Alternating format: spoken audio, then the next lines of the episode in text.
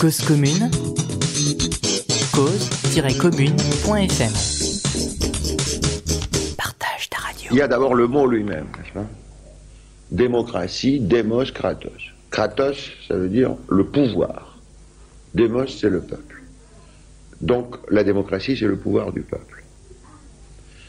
Euh, ça veut dire déjà, dans la conception grecque, euh, que c'est bien entendu pas euh, le pouvoir d'une oligarchie, euh, ça veut dire aussi que le peuple exerce lui-même le pouvoir. C'est-à-dire, c'est une démocratie directe. Euh, comment il exerce à Athènes, par exemple ? Ben, il exerce parce qu'il pose lui-même les lois. Toute loi est votée par l'Assemblée, l'Ecclesia, l'Église, l'Assemblée, chez les chrétiens des fidèles, là, l'Assemblée du peuple. Et, euh, et ces lois sont votées avec la clause fantastique. Il a semblé bon au démos et à la boulée, c'est-à-dire au peuple et au conseil. On ne dit pas que c'est la vérité absolue. On ne dit pas que c'est Dieu qui a donné les tables de la loi. On dit, en ce moment-ci, les Athéniens ont cru bon de voter cette loi, ce qui veut dire que cinq ans plus tard, ou dix ans plus tard, ou vingt ans plus tard, on peut les changer. Et puis, euh, la démocratie est exercée par le fait que les tribunaux ne sont pas faits par des juges professionnels, ne sont pas composés par des juges professionnels. Les juges sont tirés au sort. Il y a un système extrêmement compliqué que Aristote décrit dans la Constitution des Athéniens pour qu'il n'y ait pas de tricherie possible et pour que tout le monde euh, ait des chances égales de participer à ces tribunaux. Donc c'est euh, les tribunaux populaires qui jugent toujours, selon les lois bien sûr. Et puis il y a bien entendu des magistrats. Alors, ces magistrats sont, euh, on peut les classer en deux catégories. Il y a des magistrats euh, qui représentent en un certain sens la cité, la police. Et ces magistrats-là sont tirés au sort parmi tous les citoyens, puisque tout citoyen est supposé être également capable que tout autre de représenter la police et d'exercer les fonctions de magistrat. Et puis, à certains offices, certains postes, Euh, dont les Athéniens, par exemple, considèrent qu'ils impliquent pour leur exercice un savoir spécifique, c'est-à-dire une techné, c'est un des sens du mot techné, et là, il n'est pas question de tirer au sort, on élit parce que l'élection, comme le pensent les Athéniens, comme ils le disent, comme le dira aussi Aristote, l'élection est évidemment un principe aristocratique. Aristote, c'est le meilleur, n'est-ce pas ? Bon. Quand on élit, on élit les meilleurs. On ne connaît pas de député qui se présente aux gens en disant « Élisez-moi, je suis le pire. Hein » Je suis le meilleur. Bon. Mais ça, ça vaut pour les domaines où il y a un savoir spécifique. Par exemple, si on veut construire des bateaux, on élit un magistrat responsable pour cette construction des bateaux ou pour la construction des murailles, et on élit dix stratèges, c'est-à-dire dix chefs de guerre parmi les gens qui sont supposés s'y connaître le mieux dans ces affaires-là. Ces, ces postes-là sont électifs, mais ceux qui sont élus peuvent toujours, toujours être révoqués d'une certaine façon. C'est-à-dire un citoyen peut engager une procédure en disant « Périclès a violé la loi » en faisant telle et telle chose, et le tribunal décide. Or, ça c'est la conception de la démocratie qui a été créée là, avec, qui va de pair avec euh, ce qu'il faut bien appeler la création de la politique, au sens profond du terme. Euh, la politique, c'est pas, euh, dans la conception grecque, uniquement, euh, pas du tout même, euh, les intrigues sur un pouvoir qui existe, ça, ça existait toujours. Chez les Chinois, chez les Indiens, chez n'importe qui, chez les Aztèques, il y a un roi ou il y a des prêtres, et puis ils intriguent, et puis il y a une question de comment gérer le pouvoir. Et la politique chez les Grecs, c'est comment faut-il instituer la société.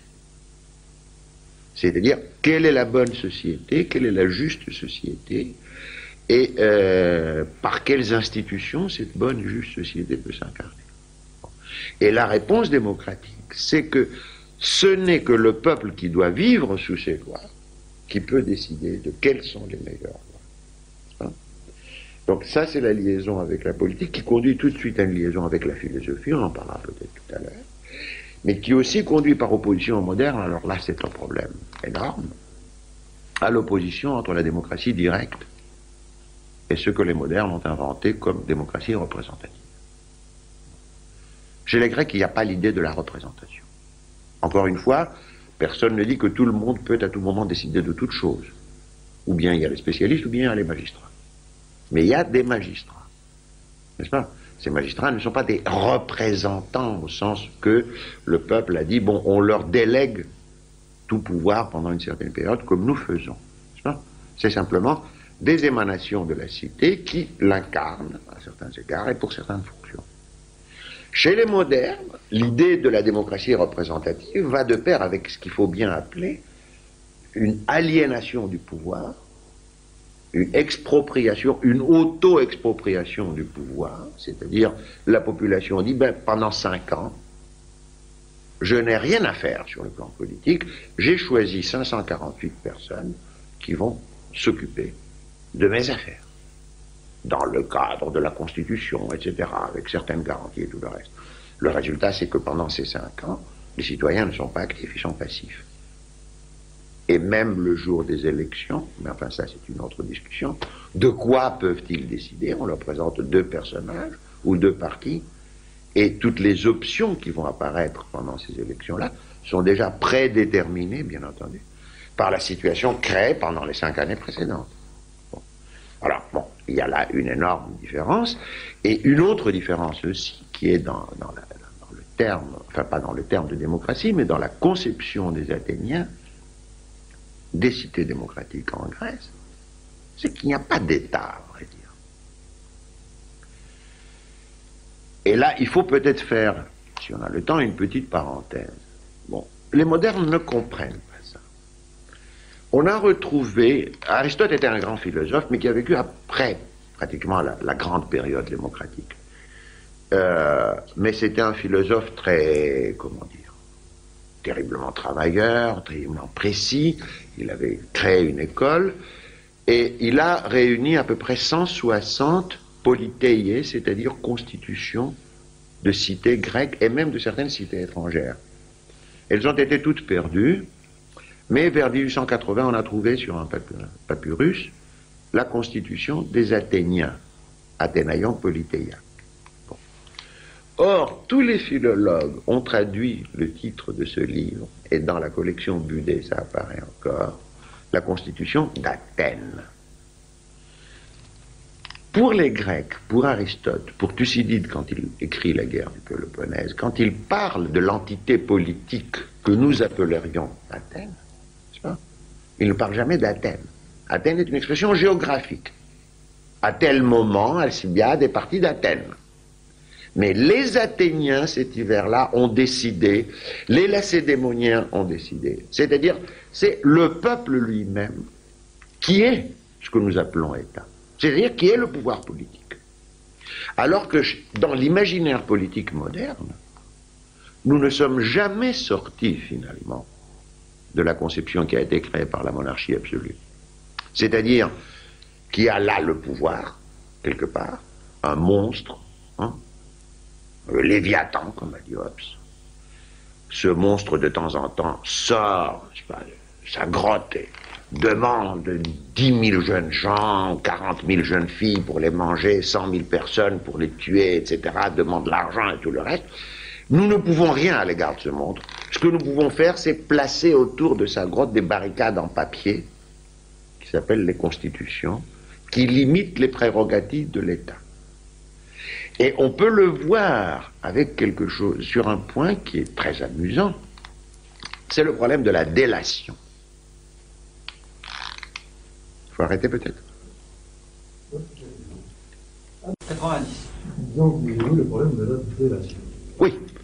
Alors, nous avons une conception de la délation. Dénoncer quelqu'un, en principe, ça ne se fait pas, c'est même infâme. Déjà, ça commence à l'école, c'est un donneur, et cetera. Mais enfin, bon... Actuellement, je ne sais pas quelle est la mentalité, mais enfin, euh, je pense que même un meurtrier, on le dénoncerait. Bon.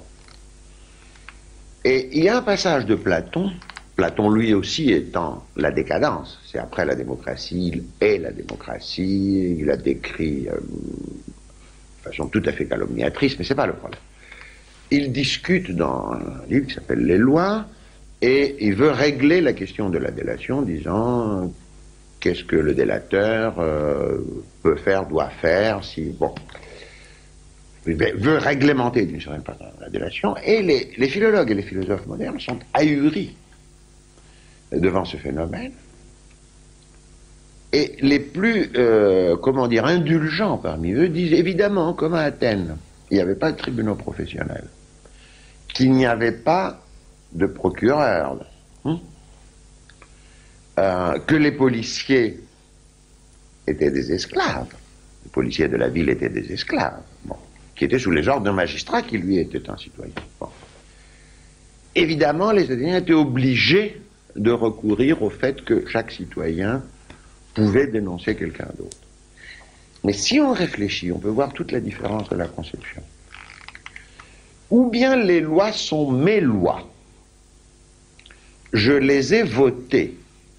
Même si j'étais minoritaire, j'étais contre cette loi. Mais j'accepte la règle démocratique. C'est-à-dire, une loi qui a été votée, c'est notre loi. À la limite, si je n'en veux pas, on y reviendra encore, je peux quitter la ville. Bon. Sans aucune... demander l'autorisation de personne. Bon. Si les lois sont mes lois, et si quelqu'un d'autre les transgresse, ça appartient aussi à moi, et pas à un corps professionnel spécialisé de faire observer la loi. D'où le fait que tout citoyen athénien peut accuser n'importe qui d'autre d'avoir commis tel ou tel délit. Ceci qu'il s'agisse du droit criminel habituel, ou qu'il s'agisse, et c'est le plus important d'ailleurs, enfin, de la sphère politique. Chez nous, qu'est-ce qui se passe? Nous avons encore la conception que la loi, c'est pas notre loi. Que la loi, c'est la loi du roi. En Angleterre, d'ailleurs, le procureur s'appelle toujours l'avocat de la couronne. N'est-ce pas? Bon. Donc c'est leur loi, nous sommes toujours les serfs, hein, qui essayons de nous tirer de la réglementation imposée par le seigneur ou par le roi. Donc nous ne nous dénonçons pas entre nous, puisque de toute façon la loi, c'est la loi des autres. Bon. Alors, moi, je ne plaide pas pour la délation ou contre la délation. Mais je veux montrer par là la différence de deux conceptions de notre rapport à la loi, à l'application de la loi, à la transgression de la loi. Évidemment. Ça, c'est le problème qui a été posé depuis qu'il y a eu les, les sociétés nationales grandes, déjà au euh, dix-huitième, dix-septième, dix-huitième, et cetera. Euh, peut-être une remarque préalable serait nécessaire. Moi, je ne dis évidemment pas que euh, la police des Athéniens, enfin la, la cité des Athéniens, leur, leur constitution, institution de la cité, c'est un modèle. Ce serait de la folie, non seulement à cause de la dimension physique, à cause d'une foule d'autres choses. Je dis simplement que c'est un germe, c'est-à-dire que nous pouvons nous inspirer de cela pour essayer de penser autrement euh, notre relation à la loi, notre relation à la collectivité, Euh, notre relation au pouvoir. Bon. Or, dans le domaine que nous discutons, euh, ce germe signifie quoi? Et combiné d'ailleurs avec l'expérience des temps modernes. C'est qu'à partir du moment où j'ai une représentation fixe et stable des représentants du peuple, ça Rousseau le savait déjà, il le dit. Rousseau dit les Anglais croient qu'ils sont libres parce qu'ils élisent leurs députés une fois tous les cinq ans. Eh ben, ils sont libres un jour sur cinq ans. Et même là, encore une fois, comme on le disait tout à l'heure, c'était trop concédé. Parce que même ce jour sur cinq ans, ils ne sont pas libres, les, les jeux sont déjà faits. Les dés sont poussés. Bon. Mais euh, nous ne pouvons évidemment pas euh, penser qu'il peut y avoir une, une ecclesia, une église des cinquante-cinq millions de Français ou des trente-cinq millions qui sont, en, qui sont à la majorité politique électorale. Mais nous pouvons nous inspirer de l'idée de la démocratie directe. Et nous pouvons essayer de trouver des formes par lesquelles, d'abord, au niveau local, au niveau de l'entreprise, au niveau des autres institutions, les gens s'autogouvernent, et que toute délégation qui est faite vers des organes centraux reste sous le contrôle des populations, n'est-ce pas? Or ça, les temps modernes ont donné des exemples de cela. Le mouvement ouvrier a donné des exemples de cela. Les conseils ouvriers ou les soviets, avant qu'ils soient tout à fait dominés par le parti bolchevique, c'était cela. C'est-à-dire on avait une délégation euh, qui était échelonnée, si je peux dire, mais où chaque échelon qui déléguait au, à l'échelon supérieur pouvait toujours révoquer ceux qui l'avaient délégué. Mais la chose principale, la difficulté principale, à mon avis, avec les sociétés modernes, c'est pas là. Je veux dire, c'est pas de trouver des formes qui garderaient, qui renouveraient l'esprit de la démocratie directe. D'abord, nous ne pouvons pas les trouver ici maintenant. Je veux dire, créer des formes de démocratie qui ne soient pas aliénantes, où les gens participent dans la société moderne, ça ne peut être que l'œuvre du peuple entier, et non pas d'un théoricien ou d'un artiste ou de je ne sais pas qui, qui dirait, voilà la recette, vous n'avez qu'à appliquer cela. Mais, par rapport à ce problème représentatif, et cetera, l'essentiel c'est quoi? C'est que les citoyens anciens considéraient effectivement que la communauté, la police, était leur affaire. Ils se passionnaient pour cela. Et que les individus modernes, c'est là que le bas blesse, ne se passionnent. D'où d'ailleurs ce phénomène tout à fait caractéristique du monde moderne. Nous avons des longues périodes de plus ou moins grande apathie politique, pendant laquelle les affaires communes sont gérées par des politiciens professionnels, et puis nous avons de façon paroxystique, comme des crises, des révolutions. Parce qu'évidemment, les professionnels gérant le domaine politique sont, ont été trop loin, ou ne ce qu'ils font ne correspond plus à ce que la société veut. La société ne peut pas trouver des canaux normaux pour exprimer sa volonté. On est donc obligé d'avoir une révolution et une crise sous cette forme, n'est-ce pas? C'est-à-dire, l'activité politique dans les sociétés modernes ne peut se réaliser que sous cette forme paroxystique de crises qui surviennent tous les dix, vingt, quarante, cinquante, soixante-dix ans, et cetera, et cetera. Cause commune, cause tiret commune point f m. Alors que dans, euh, par exemple, dans l'histoire de la cité des Athéniens, nous avons à peu près trois siècles, je laisse de côté le, le quatrième, qui est pour moi en effet le siècle où la démocratie s'atrophie, disparaît, dégénère, et cetera, après la défaite de, de quatre cent quatre, la guerre du Péloponnèse, nous avons trois siècles où il y a des changements de régime, mais où en tout cas, ces trois siècles sont caractérisés par la participation constante, permanente, des citoyens dans le corps politique. Ça ne veut pas dire des cent pour cent, mais les plus récentes études, celle de Finlay par exemple, montrent que quand une affaire importante était discutée dans l'Assemblée du peuple à Athènes, bah, il y avait quinze à vingt mille personnes sur trente mille citoyens. Il faut savoir ce que ça veut dire.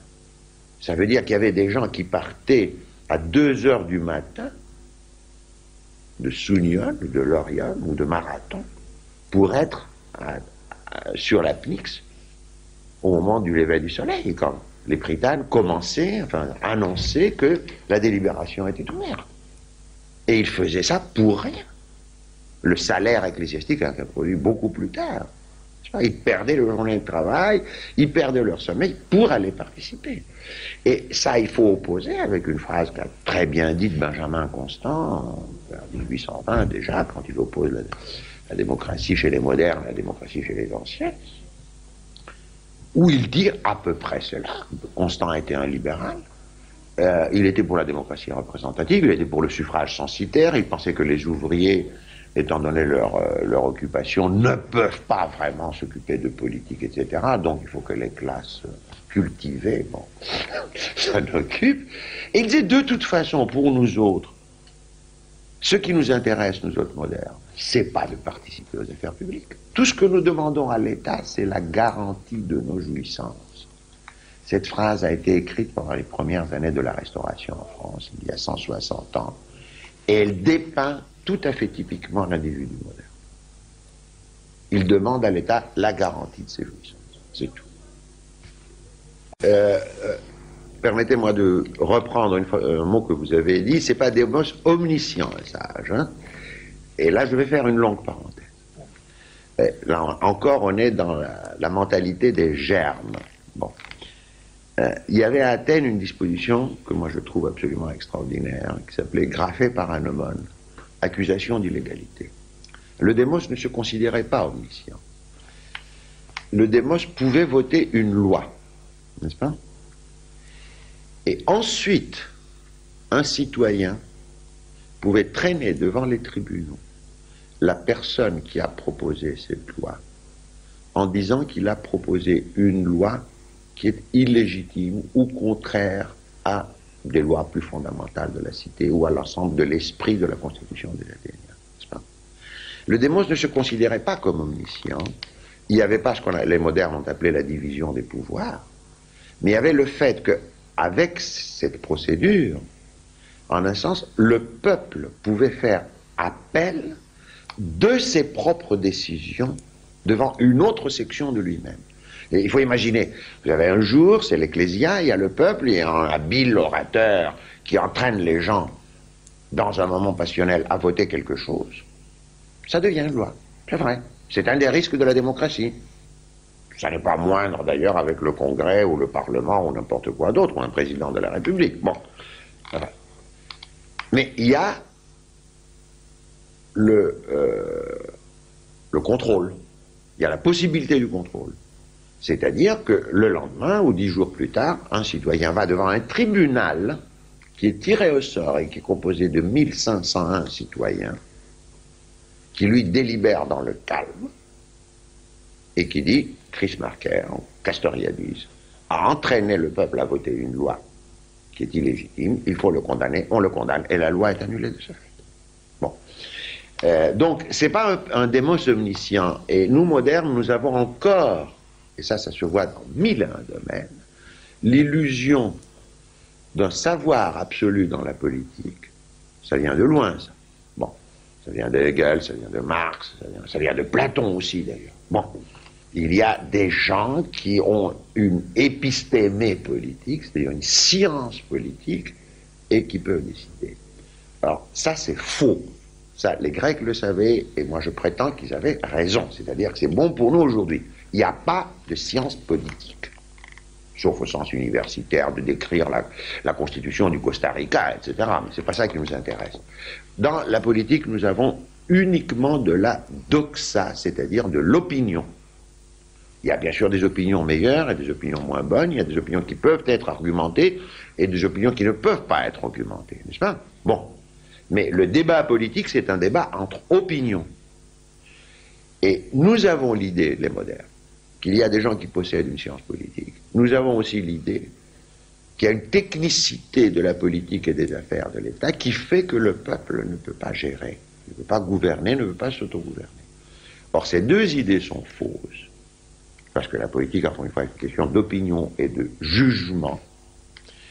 Et cette opinion et ce jugement sur les affaires politiques, bien entendu, il est évident que tout le monde ne les possède pas au même degré, peut-être ne les possédera jamais au même degré, c'est pas le problème. Le problème, c'est d'avoir des citoyens qui peuvent décider en connaissance de cause, la plupart du temps bien, entre des opinions différentes, avec des argumentations différentes. Or, pour que les citoyens arrivent à ce point, il faut qu'ils soient éduqués de façon correspondante. D'où l'énorme importance que les Grecs accordaient à ce qu'ils appelaient la pédaïa, c'est-à-dire l'élevage, l'éducation des jeunes, qui n'était pas du tout simplement une éducation technique ou une éducation, disons-le, scolaire, qui était au plus profond sens du terme, l'éducation civique.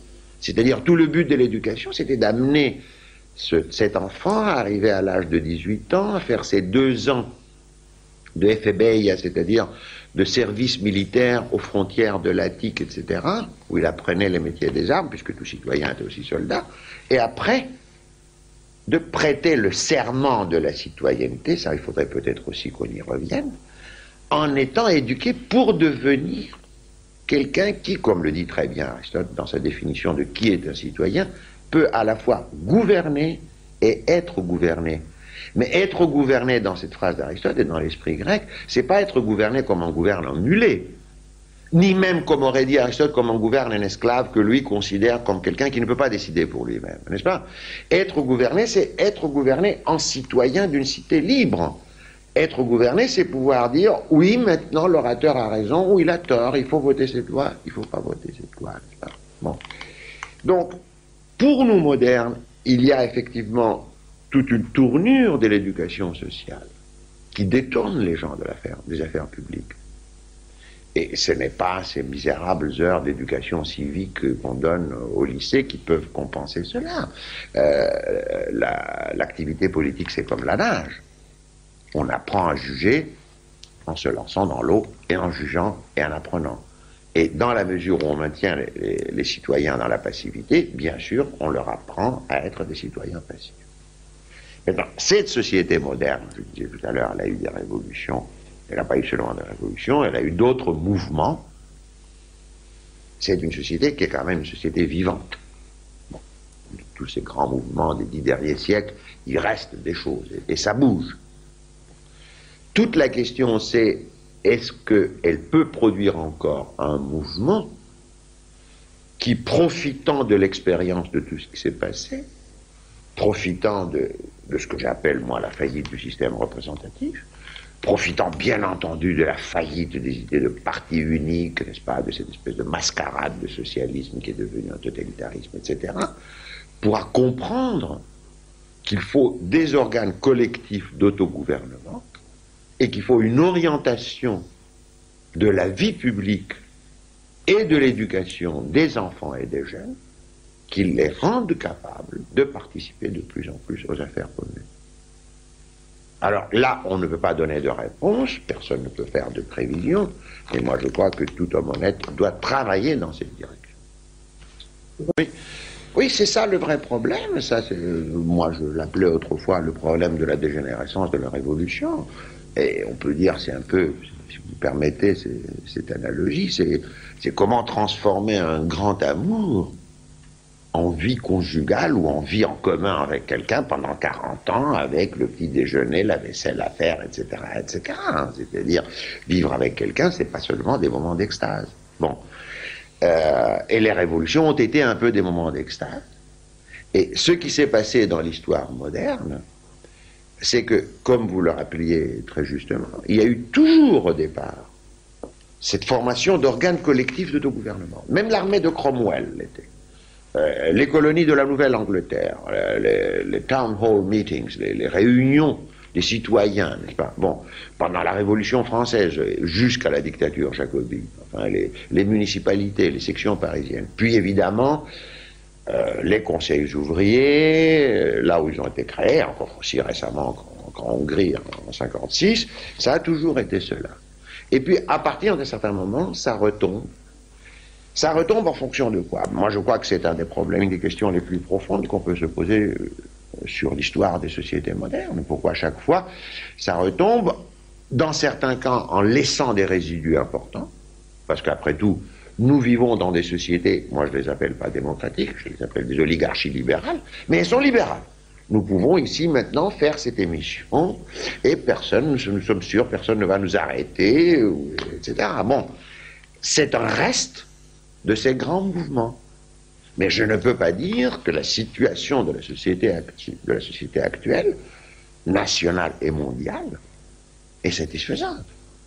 Parce que le discours contemporain, conservateur, libéral, et même de certaines personnes qui avaient été de gauche et qui maintenant mettent en avant, euh, je sais pas quoi, Tocqueville, le, le libéralisme, et cetera, c'est, voilà, l'histoire de l'humanité est terminée. L'histoire politique de l'humanité est terminée. Et la bobine aussi. Et la bobine aussi. Il y a actuellement une idéologie à peu près...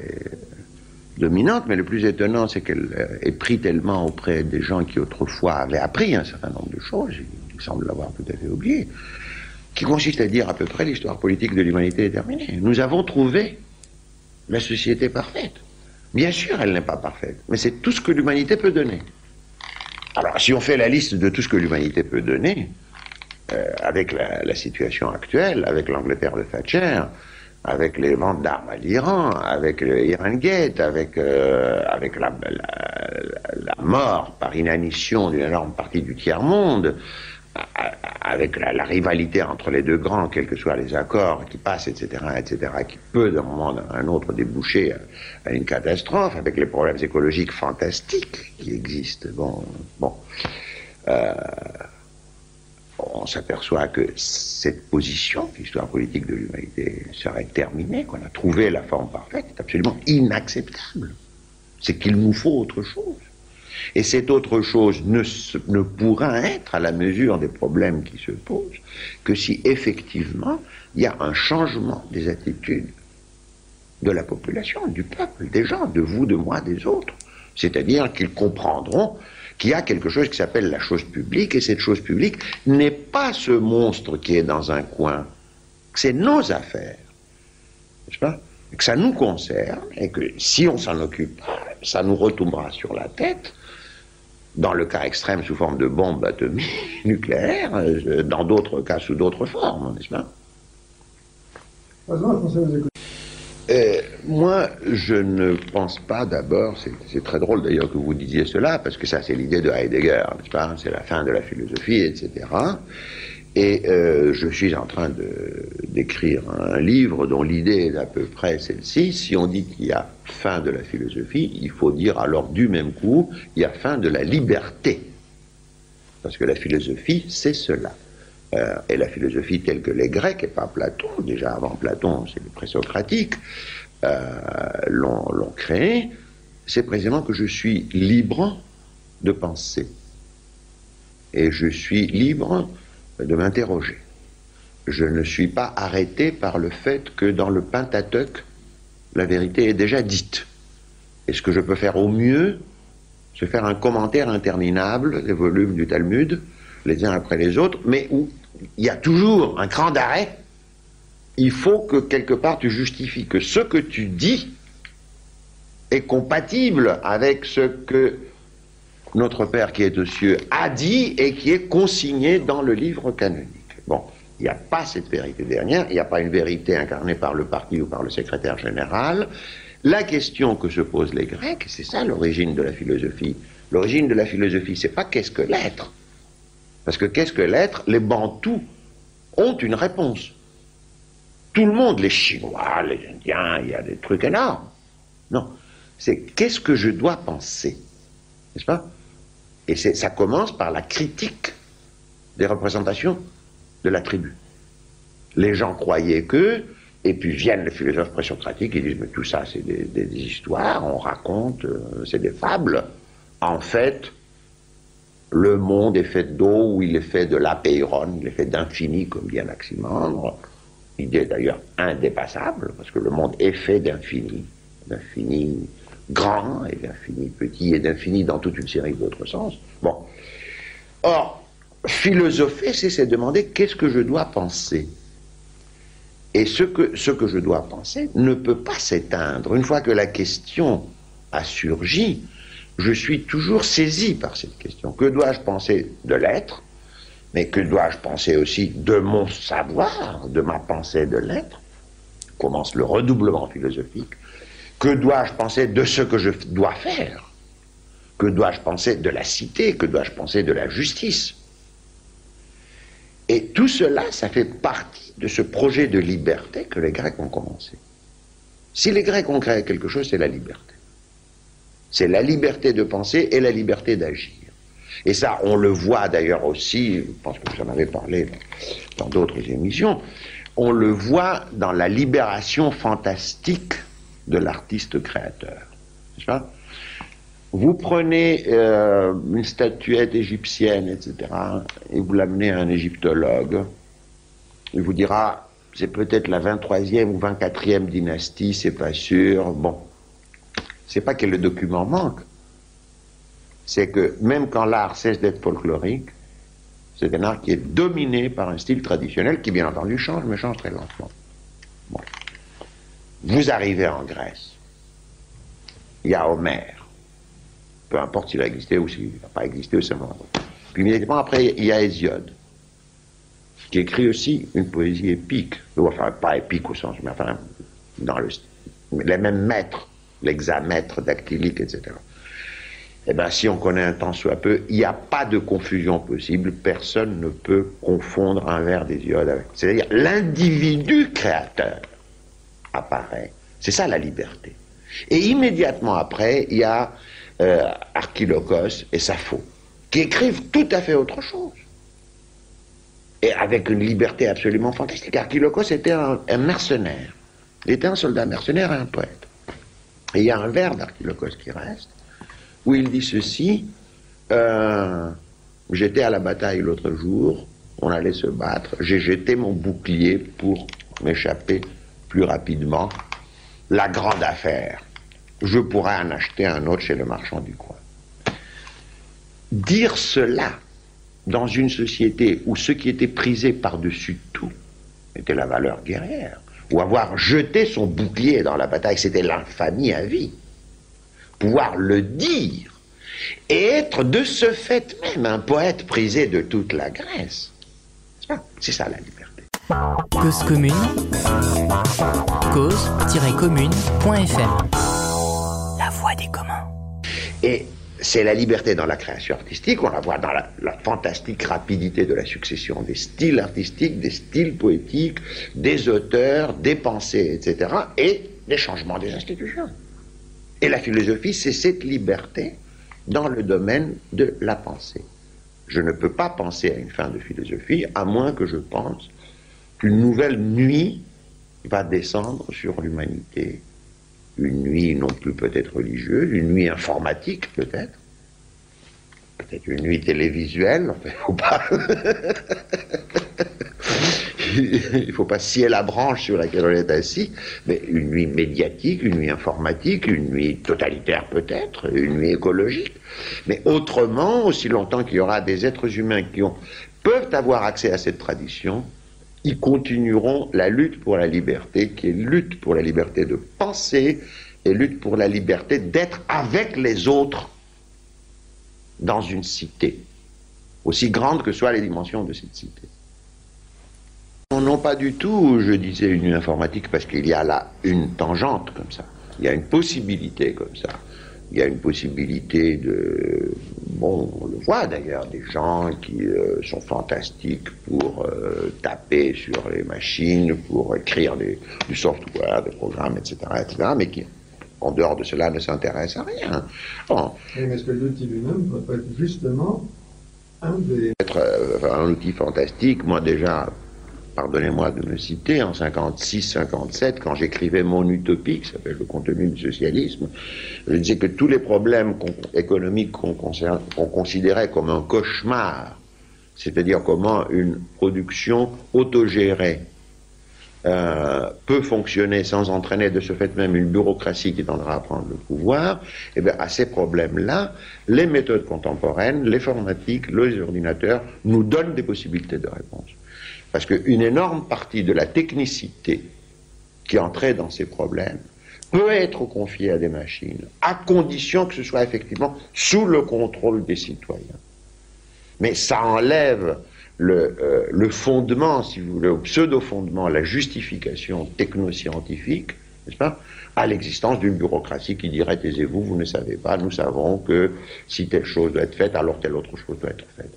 Je veux dire que l'informatique peut aussi bien dans la diffusion du savoir que dans la, euh, dans la gestion de l'économie, par exemple, euh, nettoyer le terrain, de telle sorte que les questions qu'on pose aux gens soient des questions qui ont un sens pour eux, parce qu'il n'a aucun sens que je demande aux gens combien de charbon devraient produire l'année prochaine les mines du Nord. On me dit, dit comme ça, ça ne veut rien dire.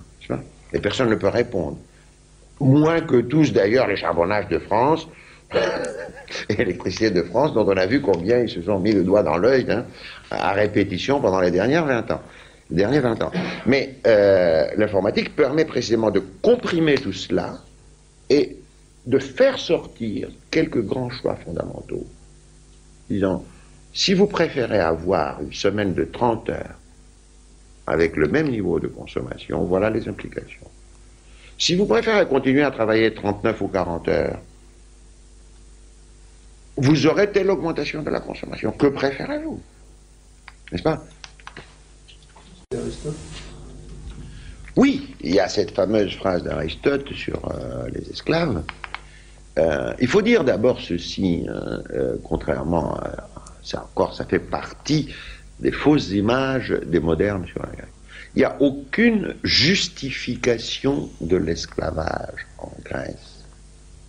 L'esclavage, c'est une question de fait qui, en dernière analyse, se ramène à la force. Et il ne pouvait pas y avoir de justification de l'esclavage. Les enfants grecs sont élevés en apprenant Homère. Ils apprennent par cœur.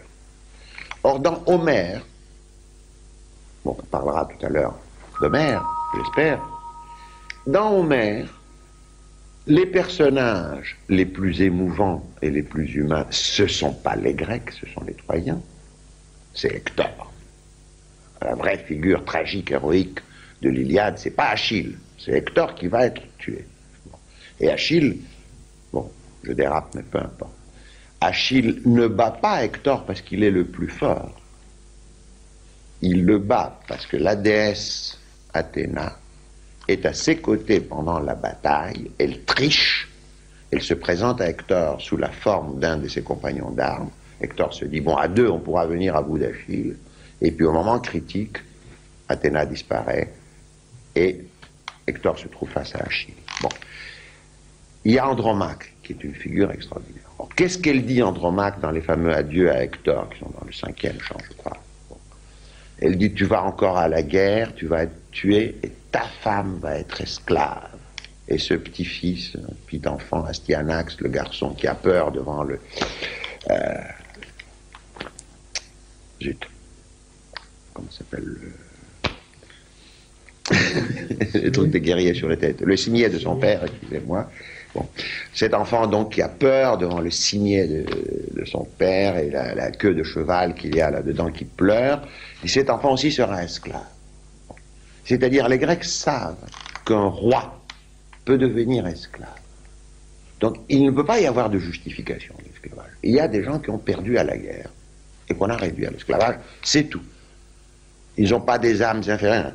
Le premier qui donne une justification, il faut attendre la fin du quatrième siècle, c'est Aristote, qui donne une justification très étrange, pour qui, euh, en disant que les esclaves sont ceux qui ne peuvent pas se gouverner eux-mêmes. Quand on y réfléchit beaucoup, on se dit, bon, mais après tout c'est vrai, parce que même si on en fait des citoyens libres, s'ils ne peuvent pas se gouverner eux-mêmes, ce seront des esclaves, des, des politiciens, des démagogues, des, de je ne sais pas qui, des chefs de parti, des capitalistes, de n'importe qui. Bon, mais peu importe.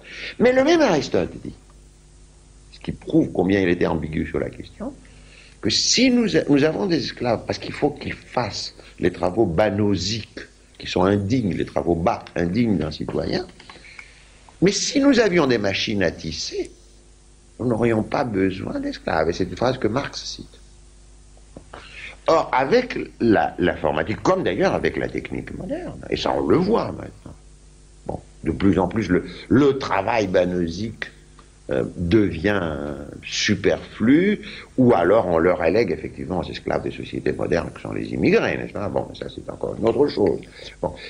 Mais avec l'informatique c'est la même chose, c'est-à-dire on peut confier toute une série de fonctions dites d'État ou d'administration simplement à des machines surveillées par des citoyens. Et là encore, euh, si vous voulez, supprimer une énorme partie Euh, de travail qui s'arroge des apparences politiques, alors qu'il n'est pas politique, il est simplement administratif, et laisser aux citoyens le soin de décider des vraies questions politiques. Euh, je crois en effet, quand on lit les poèmes, c'est pas seulement les poèmes homériques, je viendrai par la suite, homérique, je viendrai par la suite de prendre encore deux exemples, Hérodote et la tragédie. Euh, quand on lit les poèmes homériques, on est tout à fait frappé, parce que les Troyens, à aucun moment, ne sont posés comme inférieurs aux Grecs. On pourrait même dire que les Grecs sont posés comme inférieurs aux Troyens, puisque finalement, jamais ils n'arrivent à avoir le dessus vraiment. Et si on dépasse même, on prend tout le cycle mythique. Finalement, comment ils arrivent à venir au bout de, à bout des Troyens? Uniquement par une ruse. C'est le cheval de Troie. Ils n'arrivent jamais à les battre. Et bien entendu, Priam est une figure d'une majesté fantastique. Enfin, l'avant-dernier chant de l'Iliade, quand il va vous demander son... Le, le corps de son fils, et Andromaque, et cetera. Il y a des philologues de mes amis qui ont fait un calcul en disant les comparaisons que fait si souvent Homère quand il dit euh, les Achéens, c'est-à-dire les Grecs, se sont répandus sur la plaine euh, comme un troupeau de taureaux ou de loups, et cetera. Et que parfois il y a des comparaisons pour les Troyens qui sont un peu désobligeantes. Il y a une phrase où peut-être les Troyens sont comparés à un troupeau de mouches qui se bat sur la... Mais c'est la seule trace qu'on peut en trouver. Pour le reste, il n'y a pas de problème. Euh, les tragiques, les Perses, vous avez cité tout à l'heure. Eh bien, en effet, à aucun moment dans la tragédie, les Perses d'Eschyle, euh, qui est représentée à Athènes pendant que les hostilités avec les Perses ne sont pas encore terminées. Je ne me souviens plus de la date exacte de la représentation, mais on est avant ce qu'on a appelé la paix de Simon, n'est-ce pas? Donc il y a des Athéniens, d'autres Grecs qui se battent en Asie mineure, libèrent Chypre, et cetera, les colonies grecques de l'Asie mineure, et cetera. Bon. À aucun moment les Perses ne sont dénigrés dans la tragédie. On parle de leur bravoure, on parle de comment ils se sont battus, et cetera, et cetera. Et pourquoi il y a eu la catastrophe pour les Perses? À cause de l'ubris de Xerxès. Ubris, mot grec irremplaçable. Orgueil, c'est trop faible pour le dire. Hubris, question de philosophique très profonde. C'est pour ça que, que la philosophie n'est pas terminée, parce que finalement, il y a deux mille cinq cents ans qu'on écrit sur les Grecs, et il y a, quand on creuse, il y a des choses élémentaires qui sautent aux yeux que les gens n'ont pas vues. Qu'est-ce que c'est que l'hubris? Bon. Les Grecs sont libres, créent la liberté, et savent en même temps qu'il y a des limites. Mais ces limites ne sont pas fixés. Il n'y a pas une table des, des lois, n'est-ce pas? Bien sûr, il y a des règles de morale, et cetera, et cetera.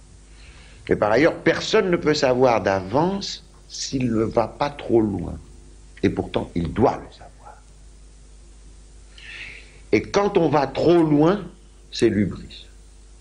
C'est un, c'est la démesure, et cette hubris, elle est punie par une sorte d'ordre impersonnel du monde, qui ramène toujours tout ce qui veut être en excès, dépasser l'ordre. Bon. Le ramène, et le ramène en prenant le contre-pied, c'est-à-dire en l'abîmant, en le jetant dans l'abîme, en le détruisant. La catastrophe, c'est tout aussi partie du monde grec, n'est-ce pas, que la création. Bon. Et dans les Perses, Xerxès est un ubriste. C'est quelqu'un qui est possédé par l'ubris, et c'est lui qui a détruit la Perse. Les Perses ne sont pas méchants. Et dans l'historien Hérodote, euh, les descriptions qu'il fait de la Perse sont absolument incroyables. Euh, il présente les Perses comme beaucoup meilleurs que les Grecs. Il dit qu'ils n'enseignent à leurs enfants que trois choses: monter à cheval, tirer à l'arc et dire toujours la vérité. Et il dit c'est l'éducation idéale. Et il y a une fantastique anecdote dans Hérodote euh, qui montre combien ils avaient compris déjà la relativité des cultures, où c'est le roi, le grand roi Darius, euh, qui veut faire une sorte d'expérience comme ça. Alors il a des Indiens d'une certaine tribu, et il les amène, et il leur demande « Qu'est-ce que vous faites de vos morts ?» Et les Indiens regardent, évidemment, nous les mangeons. Est-ce que vous ne voudriez pas les brûler? Leur dit Darius. Les Indiens lèvent les, les mains en ciel et disent au grand roi, enfin, ne, ne blasphème point, comment pourrait-on faire cet acte immonde qui serait de brûler les morts? Très bien, dit Darius, et il amène les Grecs. Et il dit qu'est-ce que vous faites de vos morts? Les Grecs disent évidemment on les brûle. Est-ce que vous ne pensez pas que ce serait mieux de les manger? Les Grecs, sont absolument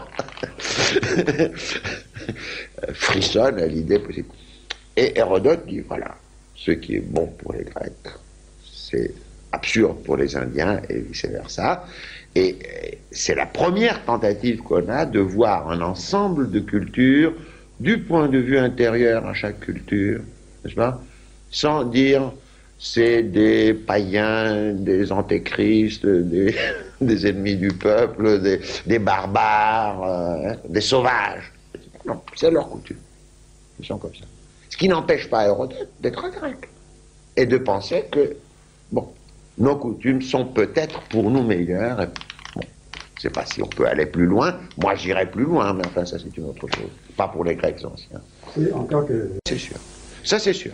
Les barbares sont ceux qui ne sont... Et précisément, ça, c'est la nomenclature, si vous voulez, qui, euh, qui doit être là. Elle n'est pas là chez Homère, n'est-ce pas ? Qui doit naître vers le sixième siècle. Et tout le, toute la tentative euh, du grand cinquième siècle, où se font le, les choses les plus extraordinaires, qui est l'apogée, le quatrième c'est la décadence déjà, euh, c'est de, euh, de briser cette opposition. quatre-vingt-quatorze. Donc, oui, il y a donc cette, euh, cette opposition grecque-barbare qui, euh, qui surgit quelque part au septième ou sixième, je ne sais pas très bien, qui, qui continue d'ailleurs d'être là, mais tout l'effort le, euh, du cinquième siècle, c'est d'ébranler cette distinction. Et Hérodote, c'est cela. Les philosophes aussi, cinquième, euh, le grand Démocrite qui dit que, déjà avant, Xénophane au sixième qui dit que si les... Euh, si les Éthiopiens ont des dieux, ces dieux sont noirs. Et si les chevaux avaient des dieux, ce dieu serait un cheval.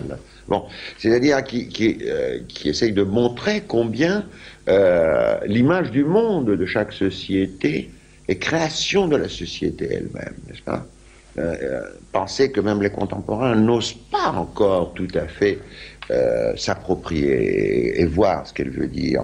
Et Démocrite, qui met en avant précisément le fait que euh, les affaires humaines sont des affaires de ce qu'il appelle nomos, c'est-à-dire institution-convention, et qui dit même des choses beaucoup plus radicales que cela sur le plan philosophique, Hérodote aussi, et les tragiques aussi, n'est-ce pas ? Et pour les Grecs, il y a deux peuples euh, qu'ils admirent, parmi les, les, les prétendus barbares. Ils les admirent et ils en parlent tout le temps, ils en sont obsédés. Et c'est pas étonnant. Ces deux peuples, c'est les Égyptiens d'un côté, c'est les Perses de l'autre. Pourquoi les Égyptiens et pourquoi les Perses ? Eh bien, les Égyptiens, parce que c'est une civilisation très ancienne et il y a un savoir très ancien. Et ça, ça passionne les Grecs. Faut pas oublier tous les voyages qu'on raconte, vrai ou faux, on impute à Thalès le fait qu'il a voyagé en Égypte, et cetera, et cetera. Et on sait que les Égyptiens étaient très avancés en, en géométrie pratique, si je peux dire. Bon. La démonstration des théorèmes, c'est les Grecs qui l'ont inventé en créant la géométrie. Mais les Égyptiens savaient que le carré de l'hypoténuse est égal à la somme des deux angles. Mais ils prenaient des ficelles pour le montrer. Bon, les autres, ils ont soit un carré, bon, un, un triangle, et cetera. Donc les Égyptiens, les, les fasciné du point de vue de l'antiquité et du savoir, d'un savoir qui est là depuis des siècles et des millénaires. Et les Perses les fascinaient du point de vue du pouvoir, parce qu'ils avaient créé l'empire. Quand les Grecs disent le roi, il n'y a pas besoin d'adjectif qualificatif. Le roi, c'est le grand roi, c'est-à-dire c'est le roi des Perses. C'est Darius, c'est Xerxès, et cetera, et cetera. Et, et, et ils ont...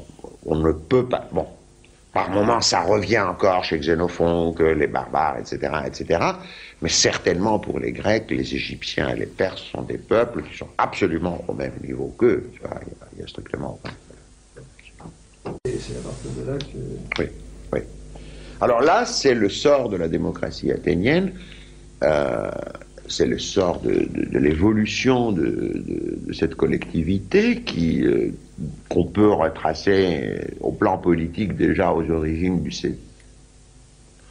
vers sept cents, euh, commence déjà des mouvements dans les démos qui limitent le pouvoir de l'aristocratie, imposent certaines magistratures, et cetera, et qui continue à travers tout ce qu'on sait, et qui s'épanouit à partir de cinq cent huit cinq cent six avec la révolution de Clistène, on va vous en parler, qui est une quelque chose de tout à fait extraordinaire, puisque Clistène euh, redistribue politiquement la population de l'Attique pour que ce soit équilibré. Euh, c'est pas un Pol Pot, c'est-à-dire il ne fait pas bouger les gens, il ne leur change pas des noms, mais il dit que la division politique de l'Attique, hein, c'est autre chose que la division professionnelle ou la division géographique. Voilà, c'est tout. Et euh, au cinquième siècle, donc, c'est l'apogée, et puis il y a la guerre du Péloponnèse. quatre cent trente et un, dans laquelle le début de la guerre de, du Péloponnèse, c'est euh, effectivement une tragédie. Thucydide le dit très bien. C'est-à-dire que euh, peu importe les prétextes que les Lacédémoniens ont utilisés pour déclarer la guerre, la vraie cause de la guerre des Thucydides, c'était le fait que les Lacédémoniens ne pouvaient pas supporter la puissance croissante des Athéniens et euh, ils ont considéré qu'à un certain moment, il fallait arrêter cela. Bon. Cause commune, cause tiret commune point f m. La voie des possibles. Les Athéniens eux-mêmes, effectivement, ils étaient pris dans un jeu impérial, ça c'est sûr. Je ne veux pas dire impérialiste parce que c'est mélanger les termes. Dans un jeu de pouvoir, ils avaient une confédération très puissante, ils ne voulaient pas la réduire pour faire plaisir aux Lacédémoniens, il y avait d'ailleurs toute une série d'autres choses qui étaient liées avec cela, pas tellement les intérêts économiques, je pense, euh, même pas du tout, enfin, il y avait le fait que la puissance de la cité était liée à cet empire, et euh, Périclès, qui était à l'époque le, euh, le politicien le plus important, euh, savait de quoi il s'agissait, ces discours dans Thucydide, peu importe s'ils sont littéralement exacts, c'est que les autres vous en veulent non pas pour ce qu'ils disent, mais parce que vous avez cette puissance. Donc on ne peut pas éviter la guerre. Mais en même temps, il avait toute une conception stratégique de cette guerre, qui était qu'il ne faut jamais essayer d'affronter les Spartiates directement. C'était la guerre à l'Angleterre, si vous voulez. Nous sommes une puissance maritime, Euh, une guerre d'attrition et d'épuisement de l'adversaire. Nous, nous, nous ne craignons rien, et cetera. Bon. Et aussi longtemps que cette politique de Périclès a été suivie, les Athéniens étaient gagnants dans la guerre. Et puis à Lubris, il y a quatre cent quinze, ce jeune Alcibiade qui persuade les Athéniens qu'ils peuvent se créer un autre empire en Sicile. Alors l'expédition en Sicile, c'est comme si la France aujourd'hui décidait tout d'un coup qu'elle va aller conquérir l'Indonésie. Hein? C'est à peu près ça, parce que l'Indonésie est très riche, a du pétrole, et cetera, et cetera. Or, ils entreprennent cette expédition, qui pendant longtemps balance comme ça, et puis, bon, la fois détruite. Et là, en fonction de ce fait, et en fonction aussi de tout ce qui s'est passé pendant la guerre, Thucydide le décrit admirablement, la corruption amenée par la guerre, pas la corruption au sens que les gens prenaient de l'argent. Il y a un admirable chapitre chez Thucydide, très moderne, où il dit comment les mots ont perdu leur sens dans la guerre. Parce que la guerre entre les Athéniens et les Spartiates, hein, euh, la guerre du Péloponnèse, c'était en même temps une guerre civile. Les démocrates dans toutes les cités soutenaient les Athéniens, les aristocrates soutenaient les Spartiates. C'était une guerre civile. C'est une guerre entre les démocrates et les aristocrates en Grèce, représentée par ces deux puissances. Et chaque fois que les Athéniens conquéraient une cité, ils installaient la démocratie, si je peux dire. Ils mettaient le démos au pouvoir, et chaque fois que les Spartiates revenaient, ils réinstallaient les, les oligoïs, les peu nombreux, c'est-à-dire les, les aristocrates. Bon. Et Thucydide dit que même la langue a été complètement corrompue, parce que les mêmes mots étaient utilisés par les deux parties contraires pour dire en apparence la même chose et en vérité des choses tout à fait contraires. Ça vous rappelle rien, ça? Hein? Est-ce que M. Mengistu n'est pas un grand démocrate? Bon, ou est-ce que je ne sais pas qui, enfin, et cetera. Tout le monde est pour la démocratie, tout le monde est pour le socialisme, tout le monde est pour le bien commun, et les mots ne veulent plus rien dire. Nous vivons une guerre civile en Occident qui a commencé je ne sais pas quand, et qui a fait qu'il y a cette usure énorme du langage. Mais pour revenir aux Athéniens, à partir de ce moment-là, le démos des Athéniens n'est plus le démos de la grande époque. Euh... Il y a une révolution oligarchique, le démos se réinstaure, les Athéniens remportent encore une série de batailles, font des choses fantastiques, et puis de plus en plus on voit que euh, le démos a cessé de savoir décider, euh, et finalement c'est la catastrophe de quatre cent quatre qui est due à des erreurs des Athéniens, mais qui ne sont pas des erreurs au sens de calcul, c'est des erreurs politiques profondes qui sont commises pendant la dernière phrase, et qui sont toutes reliées à l'hubris, au fait que ne pas savoir se limiter, ne pas savoir dire que c'est jusque-là qu'on peut aller et pas plus. Je disais tout à l'heure quelque chose sur l'importance philosophique de l'hubris, voilà. Je crois que cette notion est très importante pour nous tous, parce que ce qui importe dans notre vie pour notre conduite, ce n'est évidemment ni les cas où on peut décider par la logique, ni les cas où il y a une règle claire, éthique, je ne sais pas, ou légale, qui nous dit il ne faut pas faire ça, ou divine. Bon, alors le christianisme abolit la notion de lubrisme. Il y a le péché, parce que Dieu a dit cela, tu as fait le contraire, tu es dans le péché. Mais pour un grec, les dieux n'ont rien dit. Les, Grecs, les dieux, ils s'occupent de leurs affaires, de temps en temps ils interviennent dans les affaires humaines quand ils aiment un tel ou détestent tel autre, mais ils n'ont rien dit. Vous avez à vous décider vous-même, vous savez qu'il ne faut pas aller trop loin, mais vous ne savez pas où est la limite. C'est-à-dire, quel est le point où vous atteignez la réalisation de votre être, pleine de toutes ses potentialités, et quel est le point au-delà duquel vous basculez dans l'excès, dans l'hubris, et où là, sans doute, le précipice vous attend, n'est-ce pas? Et ça, les Athéniens n'ont pas su le faire euh, après quatre cent quinze. Et ça a été la fin de la démocratie, et bon, c'est la période de la décadence qui s'ouvre, qui a produit encore des choses extraordinaires, ça c'est pas le problème. Euh, on parle des Grecs, il y a quelqu'un que moi j'aime pas particulièrement, qui appartient au deuxième siècle après Jésus-Christ, tout d'un coup ça m'est venu... De... L'autre jour, c'est Plutarque. Nous avons un genre littéraire qui s'appelle la biographie. D'où ça vient? C'est Plutarque. Comme la tragédie, bon, comme la philosophie. Mais la biographie, ça vient de Plutarque. Et c'est encore le deuxième siècle après. Oui, c'est quelque chose d'immense, bien sûr, parce que à partir, euh, disons, même avant la Renaissance, euh, chaque siècle européen, je dis siècle conventionnellement, s'est forgé une image de la Grèce. Et il s'est forgé euh, une image selon son imaginaire propre. Euh, il y a une part énorme de projection et de mauvaise interprétation qu'il y a là. Euh, bon, alors là, bien sûr, philosophie, question, qui êtes-vous pour dire, et vous-même, vous n'interprétez pas, enfin, bien sûr. Bon. Mais au moins, il faut abattre les cartes et dire pourquoi.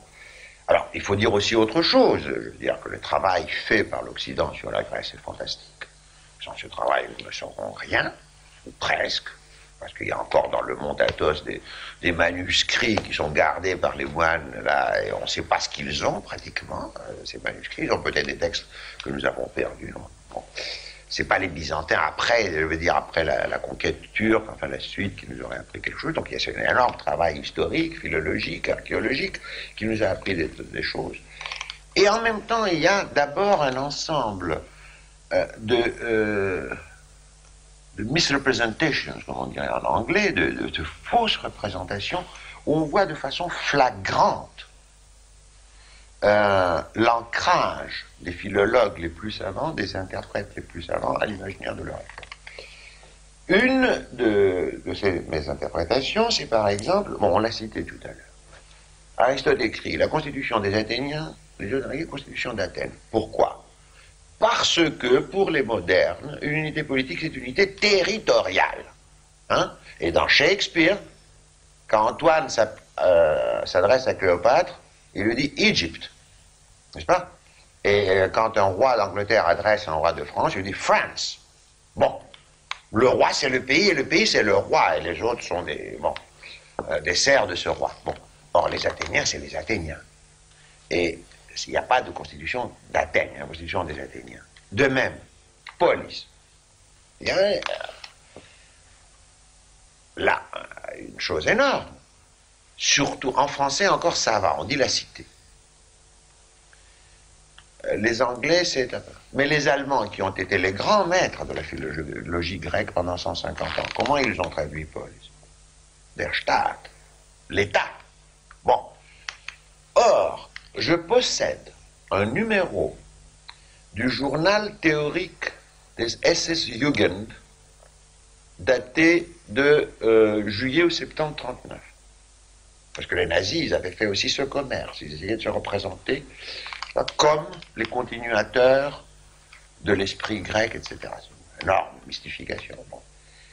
Et en effet, dans le fameux discours de Périclès, l'épitaphe, le, le discours sur les morts de la première année de la guerre, Si chaque fois que Périclès dit polis, vous remplacez le mot polis par le mot État, vous avez un discours fasciste. C'est-à-dire, chacun de ces jeunes, dit Périclès, est mort pensant qu'il est bon de mourir pour la polis. La polis, c'est quoi? C'est les Athéniens. C'est-à-dire de mourir pour ses concitoyens concrets. Dans l'allemand, devient chacun est mort pour l'État.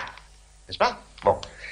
Euh, autre chose, vous, vous avez tout le temps des livres, c'est plus subtil, mais ça couvre un problème énorme, publiés par des savantissimes professeurs, intitulés La tragédie grecque. Or, la tragédie grecque, c'est un objet inexistant. Il n'y a pas quelque chose qui soit la tragédie grecque. Il n'y a de la tragédie qu'à Athènes, et il y a de la tragédie à Athènes parce que Athènes est une cité démocratique, et la tragédie est une institution qui fonctionne, jouant un rôle tout à fait fondamental dans la démocratie, parce que la tragédie rappelle constamment l'hubris. C'est ça la leçon essentielle de la, de la tragédie. Bon, on parlait de la tragédie grecque, c'est ne rien comprendre, parce que du théâtre, il y a eu partout.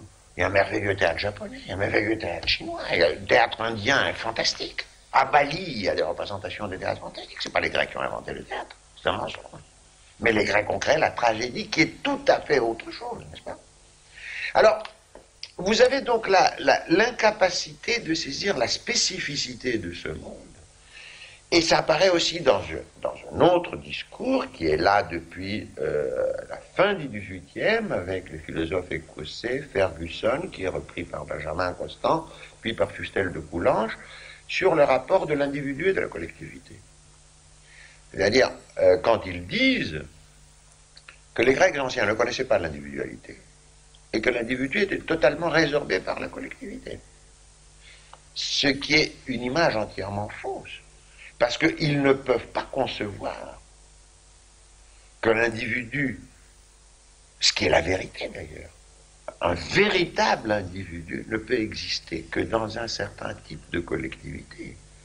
Bien sûr, n'importe qui est un individu sur le plan descriptif, n'est-ce pas?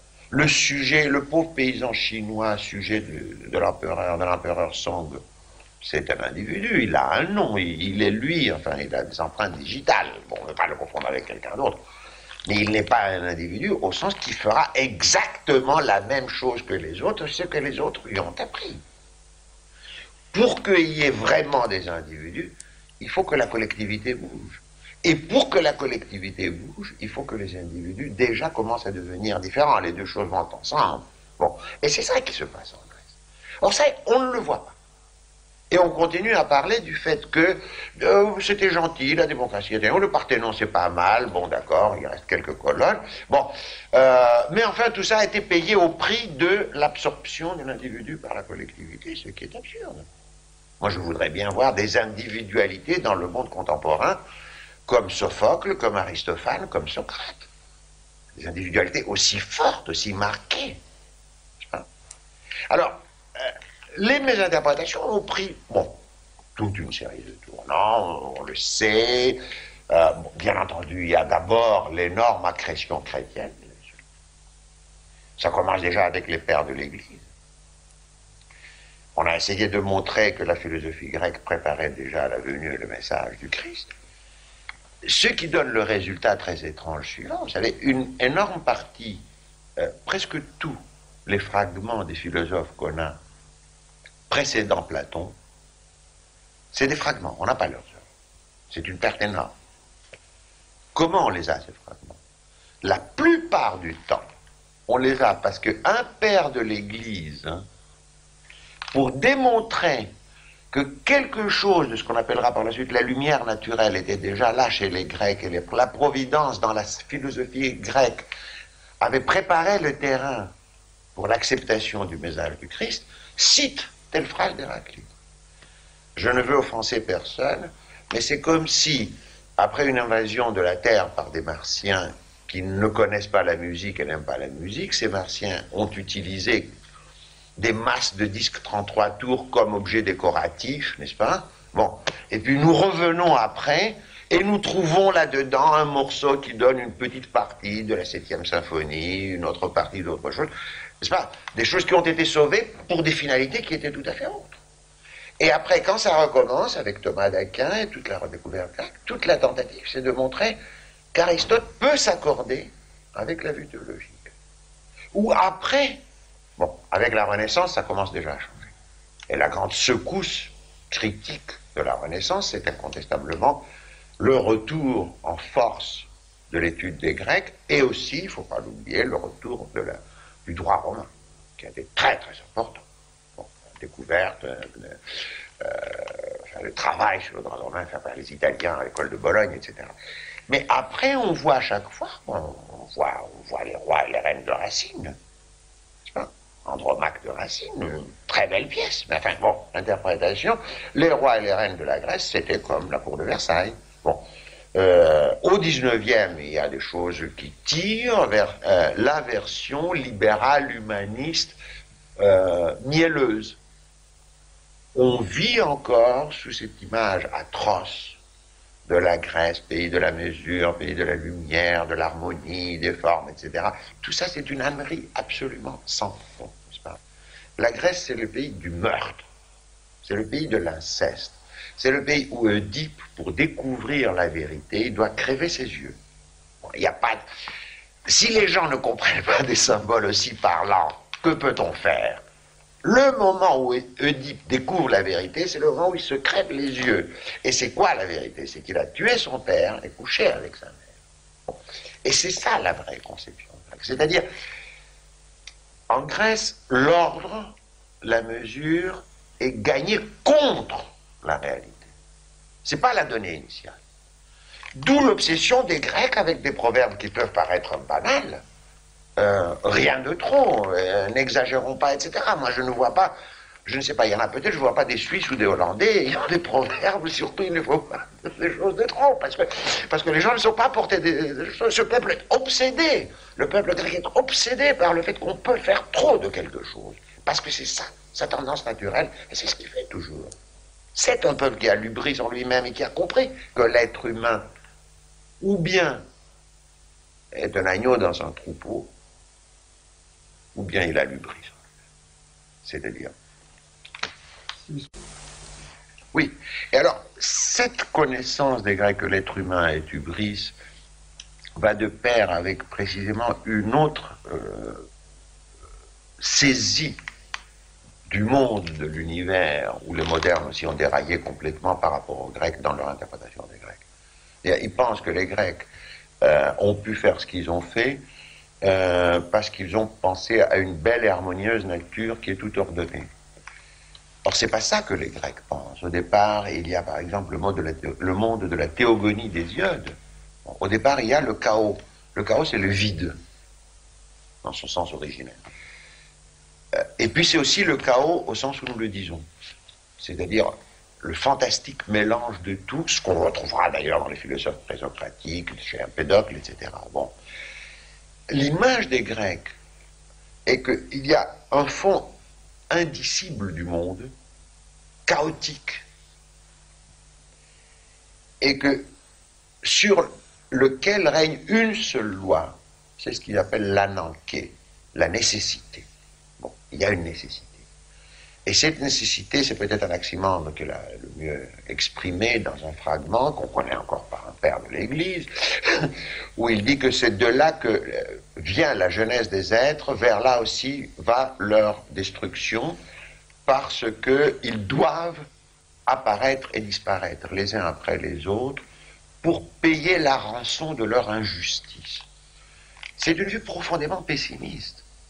C'est une vue suivant laquelle exister, c'est déjà être injuste, n'est-ce pas? C'est ce qui fait dire à Sophocle, à la fin d'une de ses tragédies, dans le cœur qui termine, je crois que c'est l'Œdipe à Colonne, une chose est la meilleure de toutes, ne pas être né. Et la seconde en ordre, second best, comme on dirait en anglais, c'est une fois qu'on est né, mourir le plus tôt possible. C'est ça la vue grecque. C'est un monde chaotique sur lequel règne cette nécessité et où il y a aussi, comme monde que nous vivons, un cosmos, c'est-à-dire un ordre. Mais cet ordre repose sur un désordre fondamental. occidentale. Et c'est une vue qui est aussi très moderne d'un certain point de vue. Enfin, je veux dire, le mieux de la physique et de la biologie contemporaine ne peuvent qu'aller dans cette direction. Et c'est parce qu'ils ont cette vue du monde et cette vue de l'être humain qu'ils peuvent créer la philosophie et la démocratie. C'est-à-dire que la philosophie présuppose que le monde n'est pas néant, n'est pas chaos total. Autrement, on a tout au plus le bouddhisme. Mais qu'il y a un certain ordre. Mais que cet ordre n'épuise pas tout. C'est pour ça que nous pouvons penser dessus, corriger notre pensée, et cetera, et cetera, n'est-ce pas? De même que les affaires humaines peuvent être ordonnées, mais elles doivent être toujours ordonnées contre la tendance des êtres humains vers l'hubris, et cetera. Donc il faut une loi, et cette loi, bon, ça c'est l'autre aspect, c'est la création de la collectivité. C'est pas la création de quelqu'un. Les Grecs n'ont pas de prophète. Il n'y a pas de livre sacré en Grèce. Je ne connais pas un philologue qui ait tiré la conclusion de ce fait. Il n'y a pas de livre sacré en Grèce. Il n'y a pas de prophète. Il y a des poètes, il y a des philosophes, il y a des législateurs, il n'y a pas de prophète. Il n'y a pas de livre sacré. Et ça, ça repose précisément sur cette vue du monde dans laquelle les dieux ont une place tout à fait déterminée. Les dieux, en un sens, vont et viennent. Il y a les générations. Il y a Uranos et Gaïa, ils sont tués, enfin, ils sont éliminés, pas tués, parce qu'ils sont immortels, excusez-moi. Enfin, ils sont euh, détrônés par Cronos en fonction d'un crime. Mais Cronos lui-même est détrôné par son fils, et Prométhée menace euh, Zeus, le fils de Cronos, dans la tragédie d'Échille. Toi aussi, tu seras détrôné. Et Zeus envoie Hermès pour connaître de Prométhée qui va le détrôner. Et Prométhée refuse de répondre. Donc les générations, des, les dieux sont immortels mais ils ne sont pas éternels, ils sont nés à un certain moment, et leur pouvoir est passager. Et la très belle histoire dans, dans Homère qui nous ramène à la démocratie athénienne au tirage des, au sort des magistrats, c'est quand Poséidon, le Neptune, le dieu de la mer, rappelle comment a été fait le partage initial de l'empire entre les trois grands dieux, Zeus, Jupiter, Poséidon, le dieu de la mer, et Hadès, euh, le dieu des enfers. Et il a dit, on a tiré au sort. Et tu as eu le ciel et le pouvoir suprême parce qu'on a tiré au sort. On a jeté des dés. Donc même dans cette disposition de l'univers divin, il y a cet élément aléatoire. Si c'est Zeus que nous adorons comme le chef suprême, c'est pas par des vertus intrinsèques de Zeus. Il y a eu un coup de dé au départ. Cause commune, cause tiret commune point f m